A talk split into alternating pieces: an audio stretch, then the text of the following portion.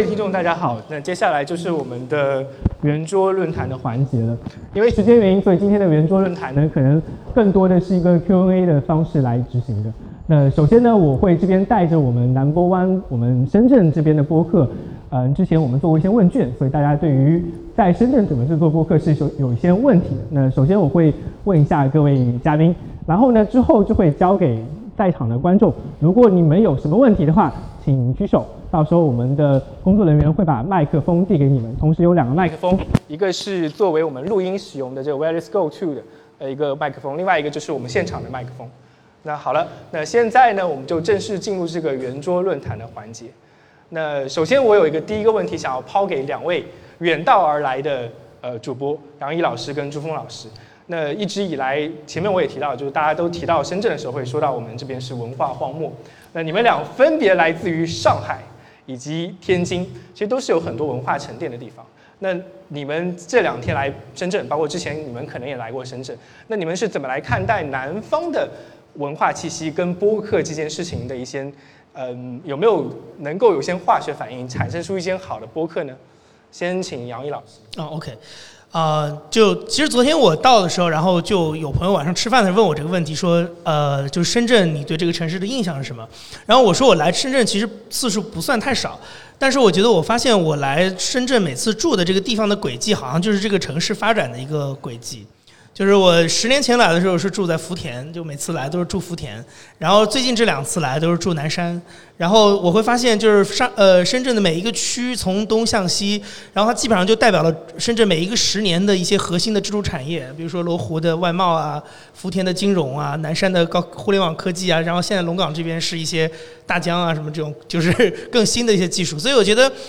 呃，一个城市的所谓的文化的东西，其实我倒不觉得它需要被局限住。这个就跟播客一样，就是大家经常会讨论什么广义播客、狭义播客。就我觉得，呃，这个东西其实意义不是很大，因为你去你把文化这个东西都把它定义成说，你得一定得有历史的传承，三五百年的东西，然后你才敢说这个东西叫文化，那好像也把文化弄得太狭隘了一点。对，所以我觉得深圳其实它的文化就在于它的发展。跟变化，跟他的年轻，因为一个中国这样的一个一线城市，或者是所谓的呃准一线到一线的城市，然后呃也是一个超大型城市，就是它还能够像深圳这样有一个蓬勃发展的生机的，其实也就只有深圳。在我的眼里看，其实只有深圳。北京是一个很多的人人才是往外流出的城市。上海是一个，我觉得它因为在解放前就是中国最大的城市，所以人口最多，所以上海有很多东西是限于它的本地人口的数量基数非常大，然后导致就是所有的外来人到这里，其实它会被快速的同化掉。但是深圳是一个非常年轻的城市，然后深圳本身它的文化是在过去的四十年当中在这个土地上形成的，所以这个东西其实反而让它。可塑性很强，然后变化非常快，然后非常的年轻，然后也非常能够代表这个时代的脉络的东西。所以我觉得要把这个东西当成文化，就像播客一样，你不能老觉得在播客里只有讨论文化议题、泛文化议题、讨论女性主义、讨论性别，这才叫播客，对吧？你这样讨论就把这东西做窄了。其实它应该什么都可以做，然后什么话题都应该被包容在这样的东西当中啊。然后也不是只有一种价值观才能配在这个生态当中活。所以我觉得对于。深圳这样的城市来说，就是找到跟自己整个城市的脉络跟根基相关的那个东西，可能是更有特色的事情，而不是说因为天津或者上海的播客是长那个样子，是不是我们也得那个样子？对。那朱峰老师有什么样的想法？呃，其实我觉得北京才是文化荒漠，怎么会是深圳呢？呃，是这样，因为就是在我们所谓的大家都觉得非常有文化的城市，有一个问题，就是其实它固有的这种思维对人的抑制也会非常大。对对，但是深圳往往它的就像刚才杨一说到的，可塑性非常强。对，像昨天我在晚上跟朋友吃饭的时候，我在蛇口，然后我在跟就在跟朋友讲哈，我说这个蛇口呢是我们改革开放的第一站。啊，当年我们在那儿填海造地卖地是吧？那是我们地产行业呃这个尝试的第一站，才有了我们今天的这样一些呃改革开放的成果。所以我不觉得深圳，如果我们只讲深圳来讲，深圳其实有是有很多很多的外来的人共同塑造出来的一个文化，它不能叫没有文化，是它的文化是非常特殊，而且是非常年轻的。嗯，对。那我看到。呃，刚才其实这个这个问题啊，其实之前也是呃。罗宾老师，之前我们在收集问卷的时候有提过的，就是南方的播客应该怎么样的发展。那我觉得你可能在做脱口秀的时候，也是有很多看到我们脱口秀艺人他们在做着做着这个过程中，最后要寻找更多的观众，所以要离开深圳去到上海或者北京。呃，其实我是在深圳做脱口秀，已经做超过十年了。这个深圳这一块，从脱口秀到现在播客，我都觉得是同一个感觉，都是。留不就是要么就出不了人才，要么就留不住人才。我们当时做脱口秀的时候，二零零九年开始做，然后二零一二年左左右出来一批，然后二零一五年就全部都被收到上海去了，效果文化呀都留在那边，就就我一个人漏网之鱼逃了回来，但 是也在这边。然后我大概就是一九年回来深圳的时候开始做这个播客嘛，我就发现在深圳这边其实，呃。刚才那个呃，朱老师是在说笑了，就深圳是真的是文化荒荒漠，就是我们举个例子，我们的同行呃，当地人的教主他们在北京做那个无聊斋，什么人都能够就是能够上他们的节目的都是很如雷贯耳的人啊，很多人。我们在深圳找谁啊？我们在深圳深圳有如雷贯耳的名人吗？其实真的是真的是找不到了啊。小平同。志在 在他，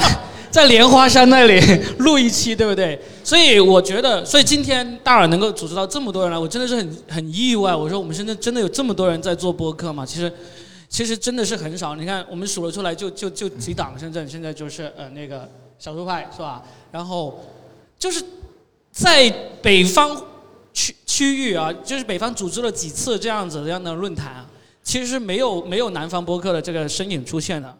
那我们在这边做的内容、做主题寻找这块很难，然后呢找嘉宾这一块很难，然后呢找同行同号一起来录都很难，所以我觉得这真的就是荒漠，一点都不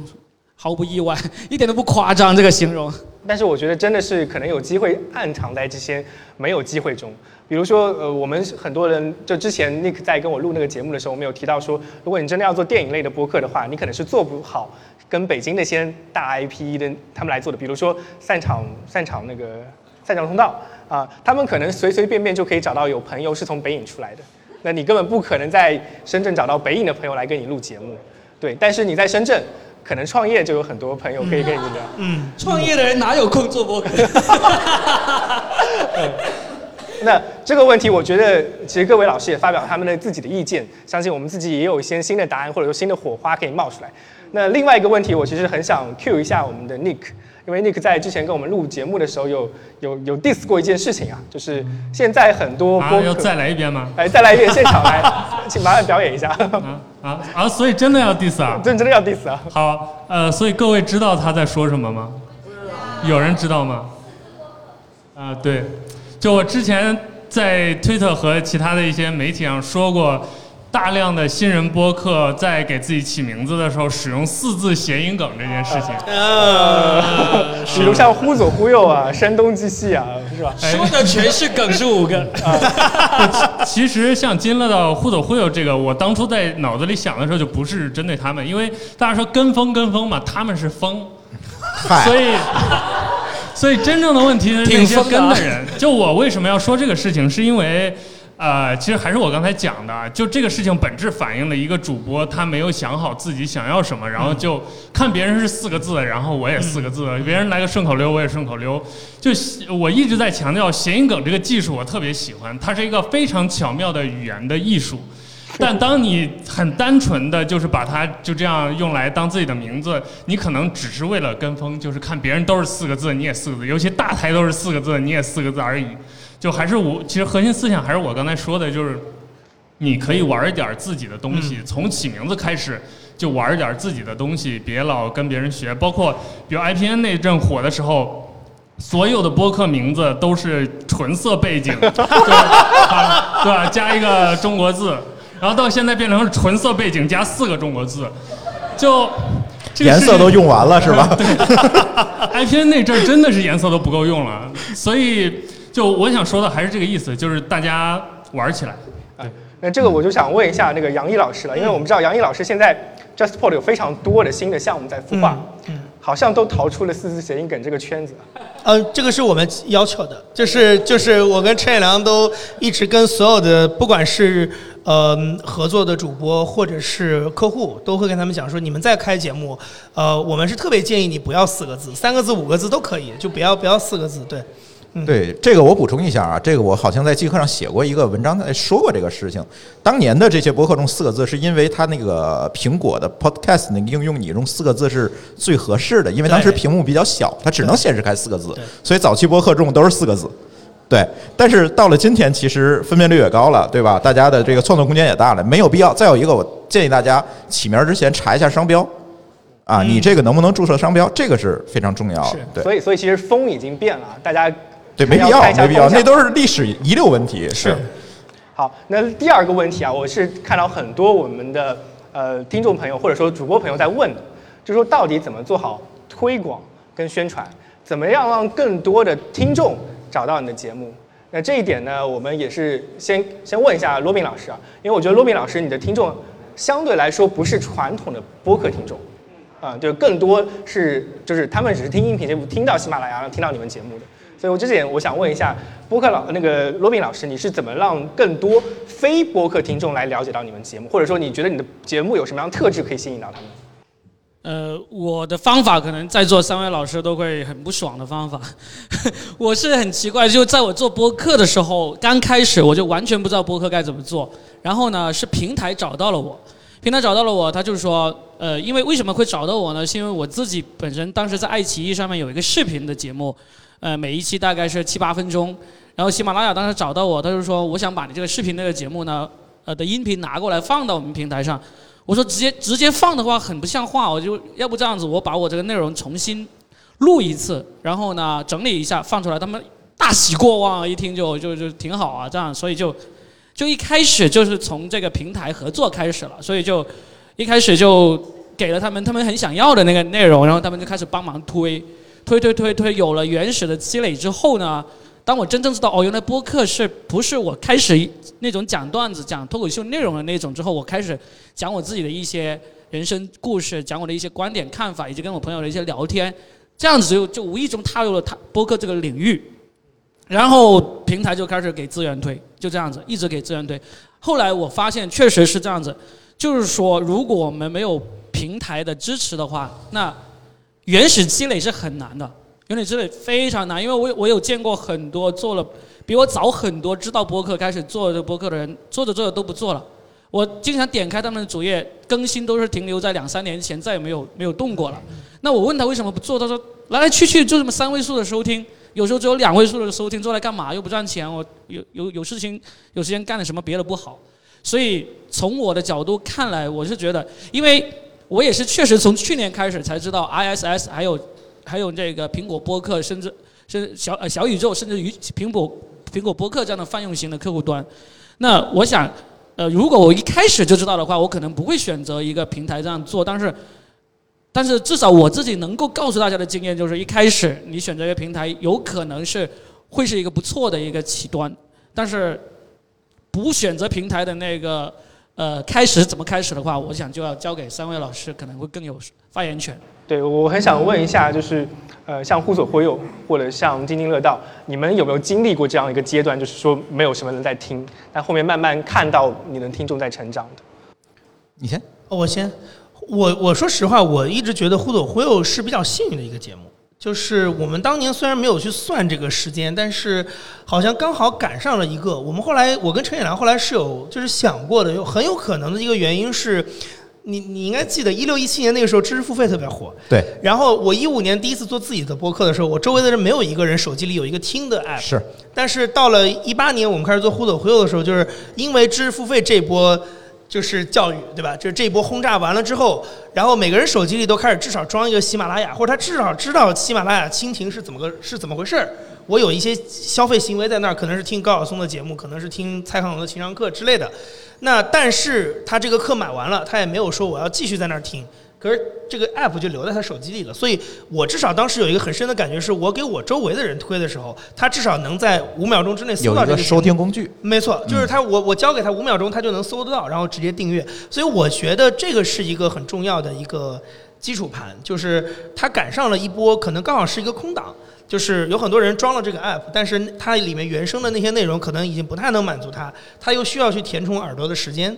所以我觉得互走会友当时可能是有这样的原因，所以我们其实当时还挺快的，就是前半年就有一个比较稳定的增长，就是说它的单集收听可能已经到小一小一万，大概这个样子吧。嗯。嗯，那朱峰老师现在，其实我知道你们主流的听众应该不在小宇宙上。呃，对，其实我们是一个最不鸟平台的一个节目，是吧？大家都知道。呃，我们百分之九十五以上的听众都是在所谓的通用型或者叫泛用型播客客户端上，这是从我们一开始的定位有关系。就是我从第一期开始就引导大家在这种通用型的播客客户端上去收听，因为呃，说实话，无论是过去还是现在，我总觉得平台在播客的推广上，它应该有自己的社会责任。嗯。但是所有的平台几乎都希望把用户变成自己的，而不是主播的。对，没错，这是最大的矛盾。对我们去从某些平台首页一看，就是他觉得会带来大量流量，实际可能也会带来大量流量的节目，所谓的杀人放火鬼故事。对，那刚才杨一也说到了，其实我们都希望播客越来越多的多样性，越来越多的垂直化。嗯，对，但是平台其实是满足不了这件事情的。比如一个主播啊，我去。用我自己行业内的语言去表达一个非常垂类的内容，这有人听吗？当然有人听，比如像博物志，是吧？对，当然有人听，但是可能很难获得平台的推荐，因为平台不喜欢，因为平台的编辑他的 KPI 是有多少人听了节目，而杀人放火鬼故事绝大多数人喜欢听的，这才是一个最大的矛盾。嗯，对。那其实我觉得这个时候我们跳出平台方的他们的倾向性。那就有机构方来入场，就是包括嗯 JustPod，还有包括津津乐道，其实你们是在作为机构方去辅助一些呃项目孵化出来的。呃，那我想问一下，你们是怎么来看待就内容制作方，就是你们这些机构方跟个人制作者之间的关系的？嗯，你来。呃，我先来是吧？好。呃，我觉得，我觉得从我的角度来说是这样，就是首先，呃，我觉得现在好像市场上有一个误解，觉得 j a s p o r 在做一个 MCN。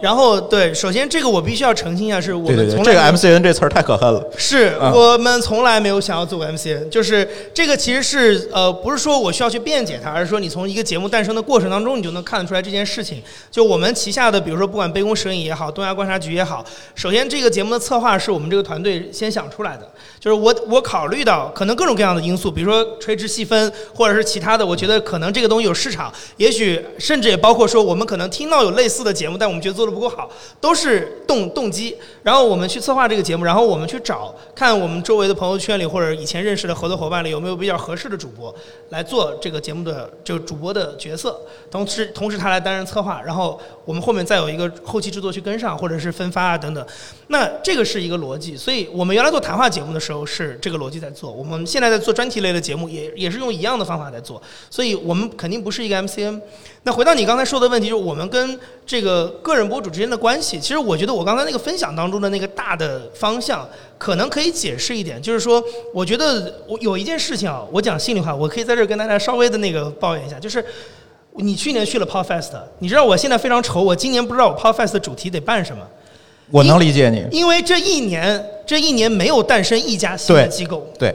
这件事情非常可怕。就是我们去年那时候，李叔在，米娅在，就中国所有机构化的播客，包括婉莹也在，就所有已经机构化、团队化的播客的人全到齐了。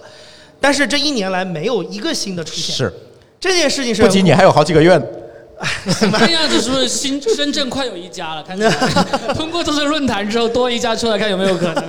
对，但是我觉得 JustPod 其实作为一个机构，我们能做的事儿是什么呢？就是说，我们已经开始有一个团队的出现，我们开始尝试去总结一些我们制作当中的踩过的坑也好，然后一些这种呃方法也好。那我觉得这些东西是当所有的播主。就是或者听众，你以后听到这样的节目之后，你会发现说，啊，原来播客还可以这么做，我可以去学一学看。就是回到刚才尼克那个问题，就是当大家现在看到一眼看到中文播客全是四字的时候，他你你没有办法去阻止他往那个方面想，就是是不是四字就得播客就得是四字。当所有的节目都是以一个两个人、三个人聊天，然后聊的都是那些话题，然后你看平台推的也是那些话题的单集的时候，你无法阻止一个个人的创作者去想说，是不是那样的节目才配叫一个播客？对，我觉得我们想做的事情，只是我可能没办法直接给创作者钱，或者我没有办法直接帮你去做一个博客，但我至少可能去做一件事情，是让你看到更多的可能性。就是你会发现说，不是只有那样的才叫博客，也许这样也可以做。我在这个方面没有资源，但我可能在别的方面有资源，我也可以去做。我觉得这个是，也许是我们可以做到的一点点事情。对对，我觉得对。我觉得杨一的这个话其实也是我们想说的，就是我们希望找到一个抓手，给新主播们赋能，是吧？这黑话真是。互联网黑货都来了。对，其实津津乐道这边情况可可能跟杨一想的呃也差不多。我们两个人经常会想到一块儿去，就是我们是希望通过播客这样一个媒介，帮助更多的行业内里面的达人能够有一个表达他的机会，而不是说我们雇佣一群主播在这儿做节目，这是毫无意义的这件事情。大家可以注意到，津津乐道时常能够出来聊天的主播可能有十多位、二十位，但是实际上全职的人现在只有我一个。对，原因就是说，我们希望这些主播都是他在自己的行业内深耕的人，他只要只有持续的输入，他才能不断的输出，而不会把自己聊干。哎，我想问一下，这些博客，你刚才有十几位，这些他会跟你们签约吗？呃，他能够在里面获得的其实是个人品牌的一个提升，我觉得签约不签约都无所谓的。无所谓，就是，但是他至少知道他要做播客内容的时候，就是要要跟您这边一起做才是最。对他来说是一个最适合的一个途径。呃，对，因为我们会给他提供很多赋能的抓手嘛。其实我我这抓手什么形状啊？能不能说清楚一点？其实其实我是感觉津津乐道更加像是一个播客的孵化。你们呃，它更像孵化器。对，更像孵化器。对。对，其实我我今天那个 Nick 来这边，我们后面少数派也会有很多针对这块内容创作的一些会员类的内容输出。对，我得 Q 你。我看到他们了，嗯嗯。啊！我要说什么？广告时间。对，你们不是搞了会员制吗？啊，这责任人都在这儿呢。这之前我跟婉莹还有另一个朋友有聊过要做一个播客。没有没有没有，我就要说这个事情，就是我们要聊过要做一个这个关于播客怎么制作的一个类似于教程吧。对，所以这是一个前年的前年提议，然后然后一直放鸽子，放被疫情耽搁了，是吧？对，放鸽子放到现在，反正理论上还是一个在在在选题版当中的一个事情，而且我们精神上都在推进它，对，意念推进。好，那这以上一些问题呢，基本上是我们从 Number One 这边群体里面孵化出来的一些小问题，问到各位已经有非常多的经播客经验的主播的。那接下来呢，我们就会把机会留给大家，如果大家有什么问题的话，可以问我们台上的主播，以及我们正在坐在台前的这位婉莹小姐啊，婉莹女士。OK，那婉莹可以坐上来，哎，那个。那个接最大的甲方的电话去了，最大的就不能不能再不接了，再不接真没了。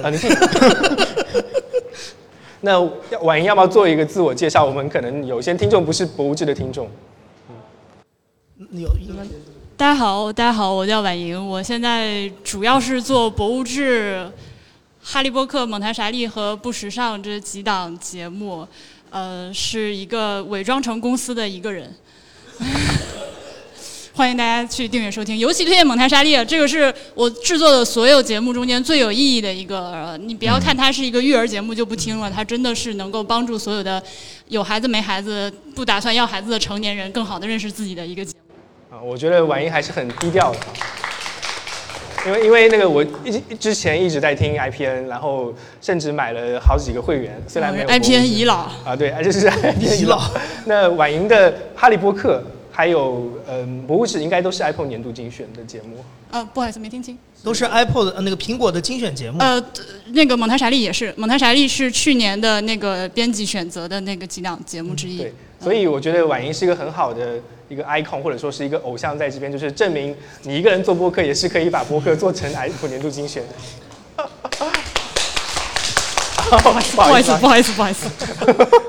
好，那接下来就是嗯，大家可以举手，有问题要问 Q 到各位台上的，包括呃正在接甲方电话的罗宾老师的，都可以举手有问题，然后我们的工作人员会把麦克风递给你。那有谁有什么问题吗？就是首先是很感谢所有，就是不管是来的人还是你们，特别感谢你们来，然后也是非常喜欢线下活动，嗯，我觉得会带来非常多的爱，嗯，然后呃，第一个问题是你们为什么愿意来？啊，然后然后这是一个，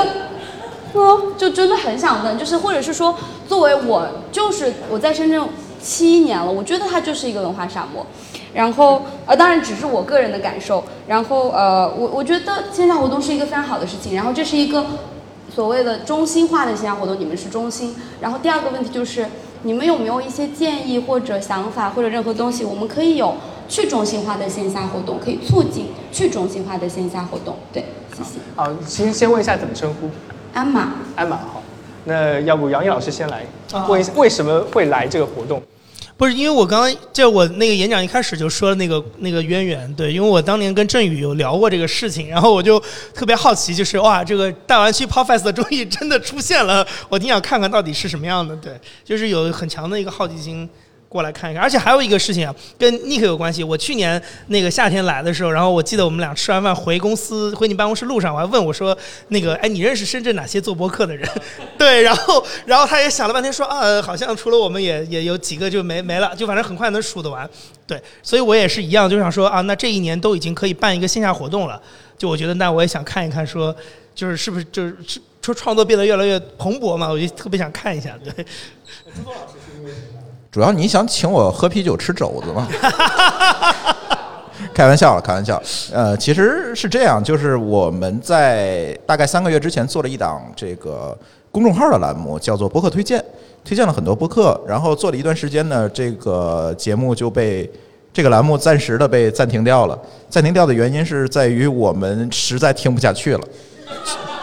你知道吗？懂懂懂，对，不是我，你刚刚是出那个专栏，而且非常认真用了一个那个六边形的那个方法去分析的时候，我想说，哇，你的勇气真大，你得听多少？对，其实我们我们现在听很多很多的博客，就是我们现在除了我们自己在编节目的这个过程当中，其实每天都戴着耳机在听不同的博客节目。对，因为我觉得这是我们的工作，但是后来发现这个节目的同质化就过于严重了。对，我们真的听听不出来有。多少很好的节目能够被我们推荐？对对，再者一个呢，这是内容上的，但是我今天主要讲的还是肉体问题嘛，就是制作的这个技术上，我觉得会有很多小小的办法能够让你的节目质量提高一个级。对，但是这些东西呢，可能很多新的主播不太重视。啊，被误导了，说你拿个手机就能录，内容最重要。但实际上今天不是这样，随便就能弄。对对，但是不是这样。第三点呢，就是最近也有很多的企业找到我们说，哎，我们要做一个品牌播客，但是做下来一聊呢，对这个杨一肯定是更那个什么，更了解。坐下一聊就会发现，他们往往把一些事情想的太简单了，太简单了。所以来到这个深圳，我们也是觉得。嗯，有机会能够把我们的一些经验和内容制作上的方法论能够分享给大家。对，好，婉莹是为什么因为什么来？我是顺路经过，机票都买了之后才发现有这个活动。然后这个活动离机场又那么近，对，下次咱就在机场大堂搞吧。好的，那嗯，下一位是有哪位观众有问题的？好，这位，首先要做一个自我介绍。嗯，你好，我叫王子晨。啊，那个我自己有做一档播客，然后播客节目叫四个字儿，叫四个字儿 啊，这名字挺有创意的。三顾猫庐，然后是一档跟猫跟猫相关的节目。然后这个名字当时起的，我就给大家就讲一个呃反面教材。然后你去搜这个节目的名字的话，他说模糊查询，他问你搜的是不是想听三国。然后我们这个节目就就直接被《三国演义》就全给埋下去了。然后在这里，我是想问一个和制作相关的问题，呃，就是之前有过一个事件，就是效果文化在那个脱口秀的现场，他们说那些脱口秀演员都是要看提词器的，啊，然后我们我才知道，好像对于节目的制作，它已经非常的呃规划的很严谨，或者说它背后的一些制作我们是不知道的。那我就想请问一下在座的老师，就是在做播客的时候，你们会和自己的嘉宾一起讨论这个节目细致到什么程度，还是会给他更多的发挥空间？尤其是在我去和嘉宾去聊的时候，有一些嘉宾他的口语表达能力并不是那么的优异，尤其是在南方，他们的普通话会让他们找不到一个合适的词语去讲出自己想讲的意思。那我就有点就会像老师一样说你要这么这么这么讲，然后你听我这么说，然后我给你写好个稿子，你这部分你念就可以了。就这个时候我会觉得就束缚了这个嘉宾的发挥。当然，你能碰见一个就是能够讲得非常溜的那些嘉宾，是一件非常幸运的事儿。就是在你们和嘉宾的沟通过程当中，就是做到哪个地步了？就是我想问一下。好，我觉得这个问题特别特别特别适合罗宾老师来做一个全系列的解答，从 从那个效果文化开始啊。呃，首先效果文化这个大家都不用说了，大家都知道肯定是有提词器的，后面也解密了，都是都是到语气词的。标点符号都是要要注重的，这个我们没有什么参考意义。但是对于做播客来说，我自己，我呃，我也不是觉得，因为我做的博客不是特别多。但是呢，我有两点，就是实际上我们是跟嘉宾之间呢，我我跟呃 FM 幺零六二的那个电台主持人佳倩，还有他的那个搭档雨辰，我们有一个周更的节目，就是每周更一次。但是实际上我们三个呢，都是在我们曾经因为主题吵架，吵得很厉害。但是呢，吵完之后，我们就到现场，其实根本没怎么准备的，就是我们会是大概六，今天我们想讲啊，冯绍峰和这个呃呃呃赵丽颖离婚，啊，我们会讲讲为什么明星都离婚呢？然后可能我们各自会搜索一些知道的明星离婚的故事，然后呢，我们就开始讲了。基本上谁先讲谁其实都没有配合，因为我们曾经有尝试过说要互相准备好说什么，其实都反而还不如我们天马行空的发挥的好。这是多人对谈播客的我自己的一个经验，所以我们后来就基本上就只定了一个方向，就开始聊了。当然我自己在里面把控的那个那个力度需要一点，就是不要大家聊到完全跑题了。当然也有些播客是以专门以跑题著称的，对吧？但是我们这边也跑题，但是最终还是能够拉回来。然后呢，还有一个我自己的一个经验，就是我有一个大概是呃十分钟以内的一个个人录的那个播客，叫做洛宾热搜。那边的时候呢，就是我自己会专门去找一些我感兴趣的东西，跟大家前因后果的讲出来。那个呢，其实很需要有稿子，然后对着稿子说的。但是我自己太懒了，所以我基本上我宁愿是录一句停一句，录一句去重新录，录完这一句再下一句，我都懒得去弄稿子。那么，呃，其其实出来的效果也蛮不错，反响也挺好的。但是就工作量太大，后来就没有继续往下做了。就就疫情期间很热情的更了几十期，后来就没有再更了。这是我自己个人的一些看法，就我觉得，你要是读稿准备好稿子的话，其实嗯，不是太有必要，我是这样觉得。好，看看其他的老师。那其实我想问一下杨毅老师，你们机构化的话，对于你们自己制作播客，刚才像他提到那些问题，你们是怎么来把控它的质量的？你们有什么样要求？呃，首先一点是很重要的一个是播客不是只有谈话这一种形式。就是如果你的嘉宾他的语言表达能力，或者说他自然的语言表达的 flow，就这个流没有那么好，为什么要逼他做一件他不擅长的事情？你是故意让他出丑吗？对，对，就是看碟下菜，对吧？就是说他适合做什么，你就要做什么。还有一个不是看菜下碟吗？讲讲错了，说反了，看菜下碟啊，就是你他适合他适合什么就做什么。还有一件事情是你你不仅有人，还有话题。对吧？就是你们俩到底讨论的是什么？你是在采访，你是在跟这个人聊艺术人生，对吧？还是说你是具体一个话题去要他身上的某一些想法、观点？你的目的不一样，其实你做这个事情的想要初衷跟你最后的处理方式就会不同。如果他真的是一个表达方式不太好，但你又觉得他身上的很多想法很重要，你可以尝试用别的方式，比如说我们类似于专题的方式，你不用做的很复杂，其实你只要。留他的一些金句，然后你用你的话来把这个东西串起来，最简单的方式，也许也可以过过过去。还有包括，其实我跟一些那个就是个人主播聊的时候，他们会经常问一个问题，就是我没有资源请到那么多嘉宾，对吧？其实这个东西也是一样，就是那你说的跟我们请得到似的。就是说，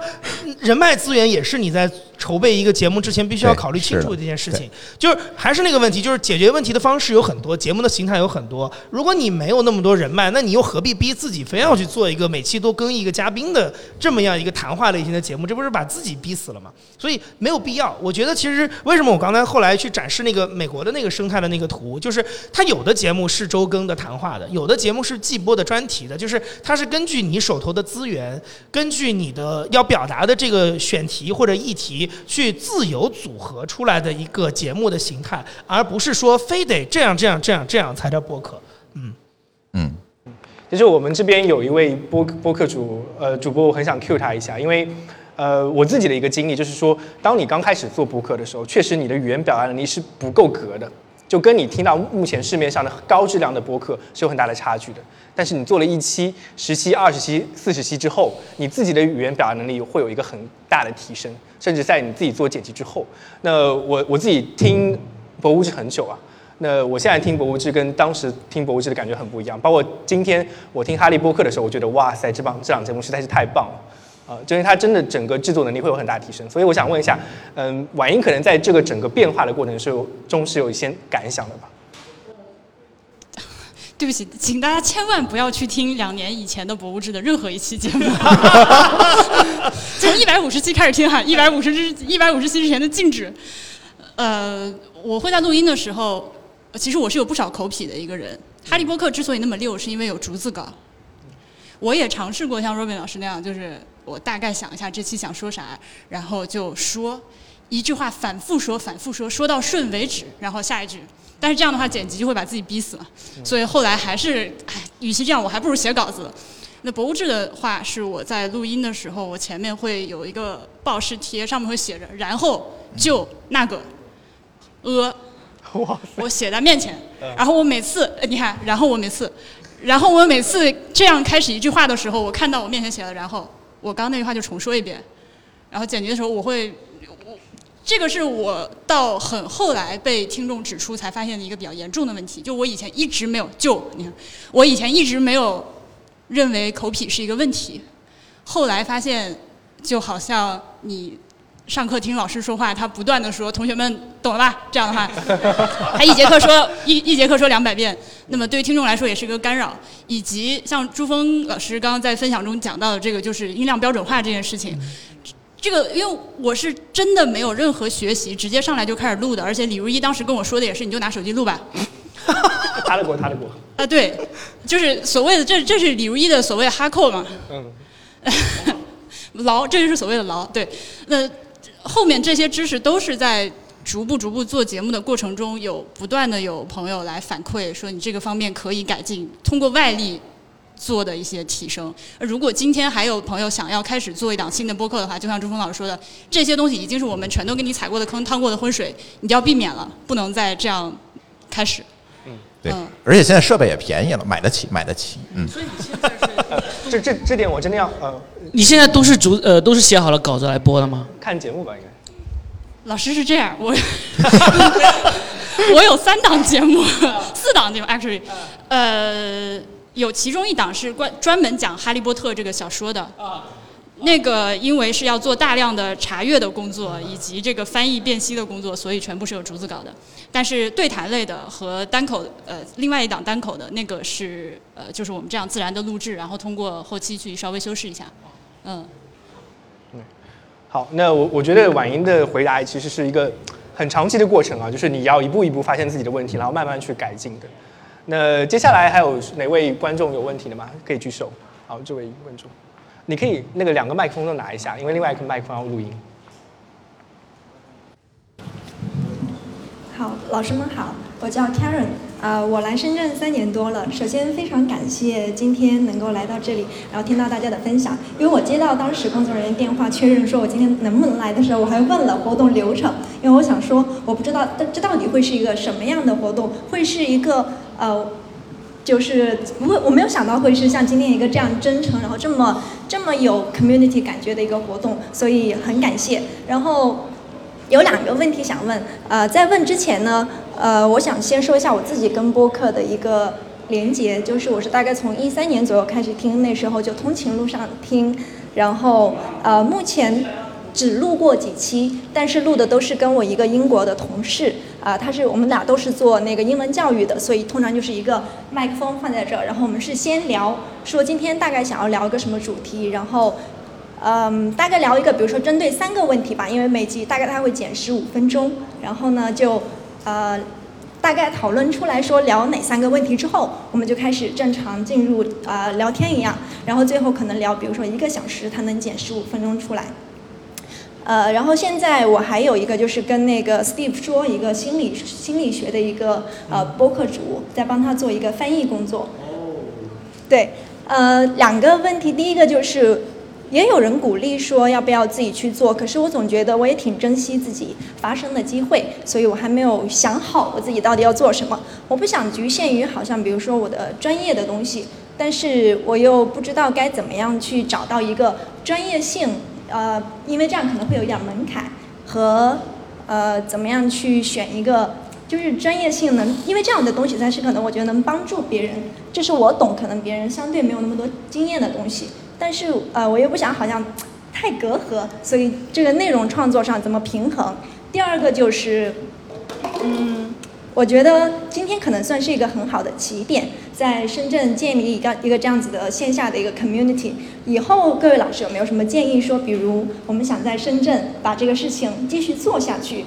因为我在看一个 B 站的纪录片，就是一个富豪呃翻身记的时候，他们在美国会在每个地方有一个创业发展中心这样的一个地方，就是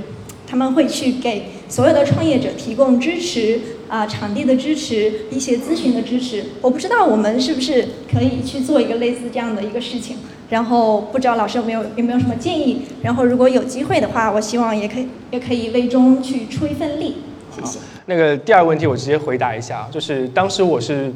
呃，我作为一个在深圳做播客的人，我也很希望说类似于 Podcast 参加人来深圳。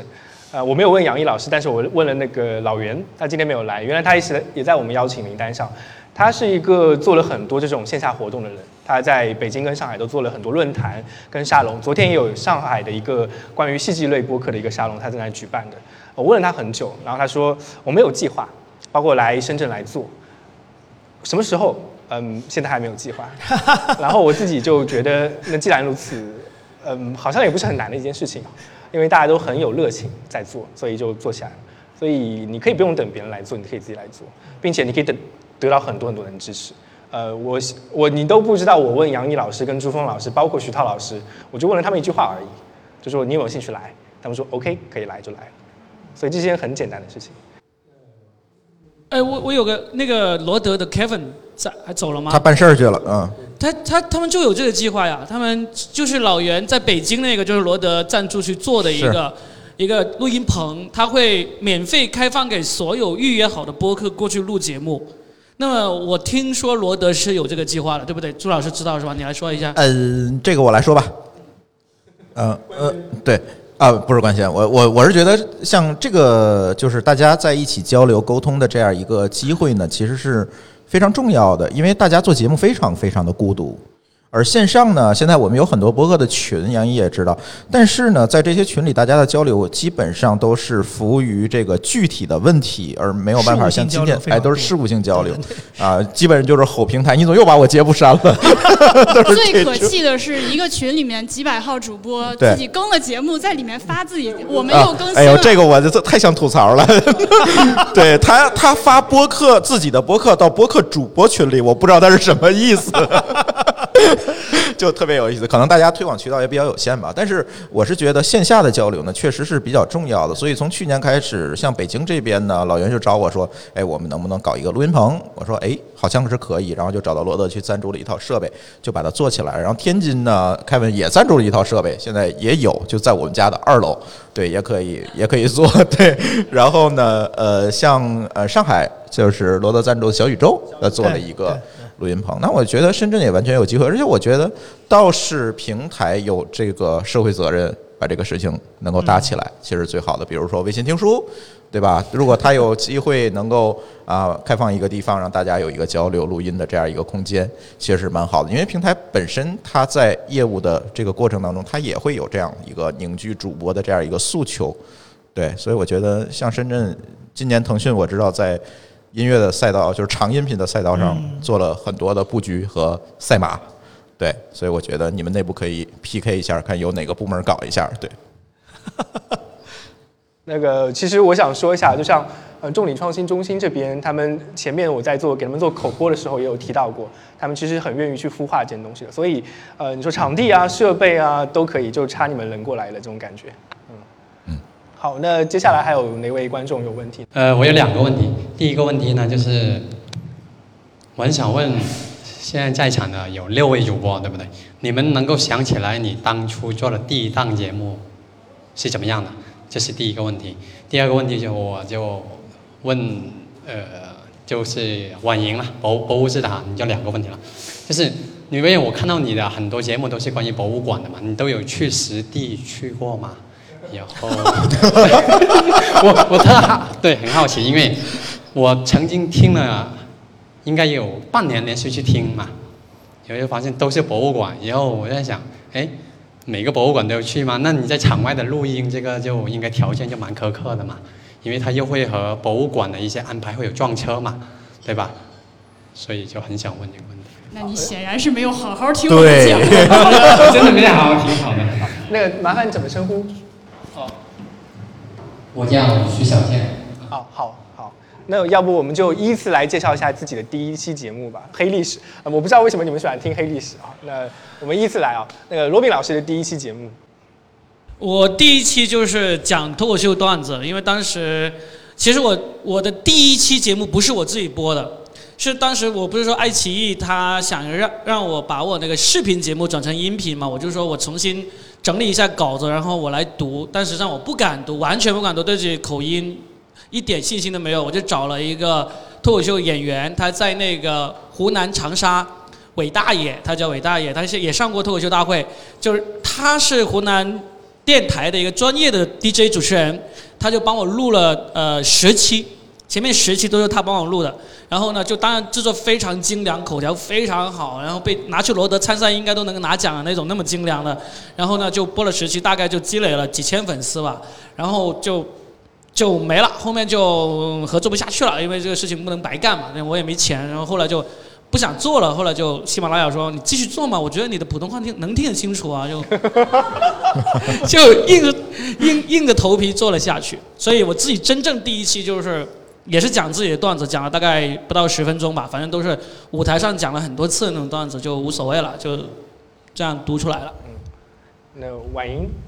呃，博物志的第一期节目是应该讲的是梵蒂冈博物馆里面没有电梯这件事情，呃，录录制的效果是非常的差的。但是这一期你如果听这第一期节目呢，就知道呃博物志是一个怎么样的节目。我们是关于博物馆，但是不是带你去导览这个博物馆哪里什么一生必去的多少博物馆，哪个博物馆有多少必看的镇馆之宝，不是这样一个节目，而是从一个博物馆学的角度去看博物馆它一些普通参观者平常观察不到的方面。呃，Having said that，还是不建议去听，这 种还是因为实在是太屁了。然后后面的节目的话，蒙台傻利是我是制作人，呃，默默老师他是这个主播，我们中间大概花了两三个月的时间来筹备。呃，这个节目开播之前就有比较长期的去，相对来说长期的去讨论，大概想做什么，做成什么形式。呃，为什么一开始做单口，后面做对口，这都是经过我们的考虑的。所以呢，这个蒙台傻利，我觉得还是很好的。呃，哈利波特呢，就是像我刚说的，是有稿子的，所以是对，这是各种情况。呃，我第一期节目我印象还挺深刻的，因为我每年至少会翻过来听两遍嘛。对，就是因为确实录的很好，当然各位听不到了，因为我在平台把它下架了，我私藏，然后自己没事听一听。呃，是跟我一个朋友，就是当时，呃，个人表达欲，然后我们俩就一合计，就就想聊一点自己熟悉的事儿，所以我们第一个选题我非常清楚，我们聊了我们玩过的第一人称射击游戏的一个历史。啊，我是很喜欢做这种大选题的，就是一个选题做下来两个小时，然后把某一个事情的历程回顾一遍。所以那个时候就初生牛犊不怕虎，做了就前几期全是单期两小时甚至两个半小时的节目，呃，还有什么三个小时剪成两期放的这种节目，所以啊、我现在来听质量当然是很差了，但是我还是很喜欢那个内容，就就包括我，它会一直影响我在现在来做一些选题。就我个人喜欢听的和我想做的还是大选题，就是一个节目能让你了解某一个领域里的历史或者一个概念的这样的内容。然后我刚好趁着我发言说一句吧，就是，呃，我建议新人主播不要害怕你有废片这件事情。就你不要害怕，你做了一个节目，然后跟不下去了，那你就把它丢掉。就所有成功的主播之前，可能多半都是做过另一档不怎么成功的节目的。包括你看 YouTube 博主、B 站博主也是一样的，他可能在这个领域他做了就是没人看，但是他那些知识和积累和技术是永远属于他的，所以他带着这些经验再去做一个新的他更感兴趣、更擅长的领域，他就成功了。所以不要担心有废片，或者不要担心你做了一个没人听的节目。嗯不好意思，我你说到这个，我突然想起来，刚 Karen 的第一个问题，其实没有人回答你，对吧？呃，就是你要找到一个自己擅长并且能够滔滔不绝往下说的领域。如果你还没有你你的人生中还没有这样一个话题出现在你面前，让你可以支撑至少跟五十期节目的话，就先别做，就不要硬上，对对，就先别弄。这个播客不着急，什么时候开始做都可以，但是一定要一定要有，不管是一个话题还是一个方面，或者是呃一个领域，真的是你往这儿一坐，麦克风一开，你就可以啪啪啪啪啪啪一直往下讲，你再开始做。嗯好，那朱峰老师，对，可以接着婉莹的话，我们第一期节目刚才也聊过了哈，我就觉得 IT 公论这节目它做菜了。呃虽然我们做肯定要比李如一做的强是吧？啊，然后就摆几个麦克风在那儿聊，但是录了三期之后发现没有这么回事儿，但是发现不是这么回事儿啊。这个确实很多朋友开始录播客，可能都会把这件事情想得非常非常简单，包括一些企业啊，他不去找制作机构干，说我自己来就行。然后录了三期，发现傻了。对，以某大互联网企业为例，啊，对，不点名了。对，所以呢，我觉得，对，所以我觉得是这样，就是说，大家没有必要来硬上。还是那句话，我觉得大家，如果你有要表达的东西，你通过播客渠道来表达，是一个非常好的一个途径。我可以分享一下为什么我们会选择播客来进行表达。呃，其实，在博客做博客的时候，嗯，我们自己公众号的粉丝其实也已经有十多万了吧，其实不小。但是包括我知乎，我应该也是知乎的第一批用户。但是这个为什么这些平台都放弃了？是因为我觉得这样的内容没有办法有效的帮我筛选我的受众。我不希望我是一个网红，我不希望每个人都来看我写的东西，然后每个人都可以在下面 diss 我。对，所以呢，我们选择播客是因为这样一个原因，因为你能聚精会神的静下心来听完我一个小时的节目，那最起码说你对我的内容、对我们的价值观会有一个基本的认可，你才会听，对吧？听完你再去评论或者再去交流，我觉得这样大家可以摆在一个相对平等的一个位置上。我现在特别反对就是。评论者和内容的创作者，他其实是在一个不对等的情况下，你花很长很长的一个时间，像我们策划节目可能要花三四天的时间，至少三四天的时间来做一个节目，但是他一句话，你说的是废话，你说这种评论我能能不怼回去吗？对吧？现在其实就有很多这样这样的一个问题，这也是为什么我们当时选择播客的一个原因吧。所以我们觉得，尽管现在博客越呃用户也越来越多了，小宇宙也有点知乎化了，但是仍然，对今天黑的人有点多哈，希望祭司没有听见。对，然后呢，但是现在仍然博客是一个相对来讲是一个聚众的这样一个媒体，一个媒介吧。对，这也是我们为什么选择博客的一个主要的原因。嗯，好，杨毅老师的第一期播客，我的第一期播客，呃，当时是很，就我现在想起来是很是很，呃，就我肯定不会这么做。就是现在我要再做这种类型节目，肯定不会这么做。我当时其实是还不是互怼会友，是我自己那个杨毅电台的时候，然后我当时是买了一个索尼的 D 一百，然后正好那个时候啊，这就是刚才那那个是你说的对吧？对就是一定要先投入嘛对，先投入嘛。我当时就是买了一个迪一百，后来我还觉得不够，我又加码买了一套罗德。对，然后呢，那个，然后当时买了那个迪一百，然后呢，就是那个去正好跟同事去重庆玩儿。然后我就开始拿那个第一百录音，因为我就我当时是也是第一次用那种录音机，就 X Y 头的那种，我说哇，这个收音效果这么好，就录了好多各种各样碎片的素材。然后回来之后，我想说这玩意儿这玩意儿怎么怎么把它拼成一期节目？后来我就用了一个很傻的方法，就是我一个电脑在那儿放那个背景音，然后我耳机里听着，就是它录不进去，然后我就听到哪儿我就开始说。对我现在如果在做这种节目，我肯定不会这么做，因为这个东西根本听不下去。但反正就是我自己第一次做播客，就是这么做出来的。然后我觉得就是，我刚才其实想接着婉莹跟朱峰的那个话说，就是也是回应刚才那个同那个朋友的问题，就是说，呃，我我像我们现在其实我们公司在招制作人嘛，那实际上从我的角度来说，我我我会觉得说。呃，刚才婉莹提到的那种，比如说你得有一个五十集的个人储备的量，这是一种你成为播客创作者的方式。但是其实你去想想任何一个其他的媒介，它还有另外一种创作的模式。比如说你想一个杂志的编辑是怎么工作的，对吧？一个杂志的编辑他很可能，当然他也会关注某一个具体的条线，但是他不可能说是他个人在这个条线里就是一个大拿或者专家，而是说他可以通过资源的组合，通过采访各种各样的方式。然后能够给读者写一篇稿子，这个其实也是跟你刚才说的那个是一样，就是当年陈也良在做互动会友之前，其实他觉得音频有意思的一个地方是，嗯，他呃就是有一次帮一个科互联网平台写一篇稿子，然后呢他去跟那些码农聊天，你想他一个做文化记者的，然后他就会要花很多功课去准备这个事儿，然后呢他还把这些码农讲的东西变成一个文字，然后发在那个就是发在一个什么网站上。他就会觉得说，那我与其这样做，为什么不让那码农自己说呢？对吧？就是这就是你们行业里的事儿，就是你说了，然后懂听懂你说的话的人就听不就好了嘛？但是我看到的是另外一面，就是说。他这个角色是有另外一个作用，就是得看你的读者是谁。如果那个读者他就是，比如说全中国可能十万码农，那那个那个方法是可以的。但如果他希望做到的是他的读者是可能一千万的普通人，他可能对于科技圈是一个非常只言片语的了解的时候，那他的作用就非常重要，因为他本身就是一个对一个新领域的学习者。他对于这个事情的学习历程，其实就是一个对这个事情不了解的普通受众的学习过程，而他用他在两种角色之间担任了一个桥梁的角色，其实就可以把这个事情传播得更好。但是注意的是，他的目标是那个更广泛的，但是有可能没有那么深的这么一群受众。所以，我像我们现在招制作人，其实就是这样的思路，就是我们去招这样的制制作人，并不要求你对于某一个领域本身就自带知识，但是我可以教你的是。一个创作的方式，然后一个内容生产的方式，然后你可以通过对于资源的组合去产生出一个给普通的受众听的，但是它的信息量是有正确性，然后另外这个信息有一定密度的，但是他们又能听得下去的东西。所以我觉得其实创作就是我刚才说的，就是有创作跟生产两端嘛。对这两件事情其实加成在一起，其实才是让利效益最大化的一个方式。嗯。那嗯，我我作为最后一个回答者，其实我我都没想到今天我要回答问题。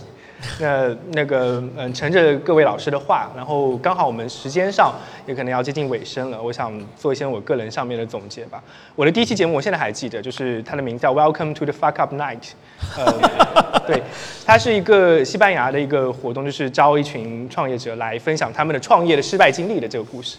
然后当时我没有很好的点理解这个题目的意思，跟他原来活动的争议，所以我第一期节目就录了一些我们在生活中遇到的糗事。然后就这么开始了，拿着一个 iPhone，呃，放在我面前。当时我是跟在一个深圳的一个在地的一个 community 的一些朋友，叫好奇心俱乐部，跟他们一起来做的。然后我们在做了几期之后呢，嗯，我发现他们没有觉得这件事情要坚持做下去，但是我觉得好像开一个头不太好结尾，所以我就作为个人把对讲机这档节目做下去了。并且它还有一个禁锢在这档节目里面，就是对讲机嘛，一定要两到三个人，两只鸡在一起讲才能叫对讲机，所以就一直以来它都是对谈的节目。但是我在整个制作的过程中就遇到了很多的困难，就像前面各位老师提到的一样，你的嘉宾会枯竭。我在做到大概一年左右的时候，我已经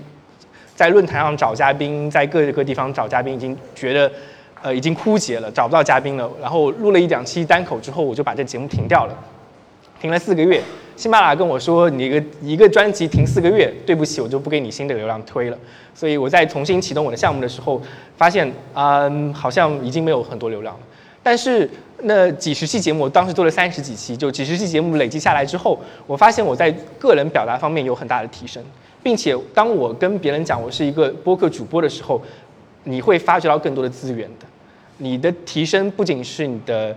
个人表达能力，也包括你的语言表达能力，还有你的获取资源的能力。就像前面几位老师讲到的，当你要准备一期节目的时候，你每期节目要花多久？刚才朱峰老师讲，可能是三到四天，其实这个时间会非常非常长。我的一般的制作流程，去研究这个嘉宾，需要看他很多的 background，然后需要跟他去做一个。呃，preview 的 interview 啊，来了解他之前做了什么样的事，并且如果他写过一些文章，呃，比如说我我我我个人认为做的内容非常好的一期是，我采访了一个嗯，过去一年时间都在全中国环游、骑行环游的一个年轻人，他在一个论坛叫 Stage First，叫 S One 的一个论坛里去发他的整个叫做从零开始的流浪者指南这个样子一个长帖子，他发了很多很多故事，然后就把那个故事全部看完。然后一条一条写，他有什么样的故事可以在分享里面。然后这个制作花了我大概八七八个小时的前期的 preview，然后加上后期再剪辑 double 的 time 或者 three three time triple times 的时间再去给他做。所以就是你真的要用心沉下来做播客，你能得到很多提升，并且当别人看到你有这么优秀的作品之后。也会来跟你说，我想上你的节目跟你聊一聊的。所以现在我的情况是我根本不缺嘉宾，我录的节目就有四五期，然后我的嘉宾我可以瞬间告诉你，我可以接下来每天我都可以录一期节目，十期节目都可以做出来。所以，嗯，如果你真的把每一件事情都当做一件认真的事情来做的话，你一定会有回报的。在座的各位都得到了你们自己的回报。所以，嗯，非常感谢各位嘉宾能够参加今天的活动，然后。然后来分享一下我们做播客的经验。那接下来是最后的抽奖环节。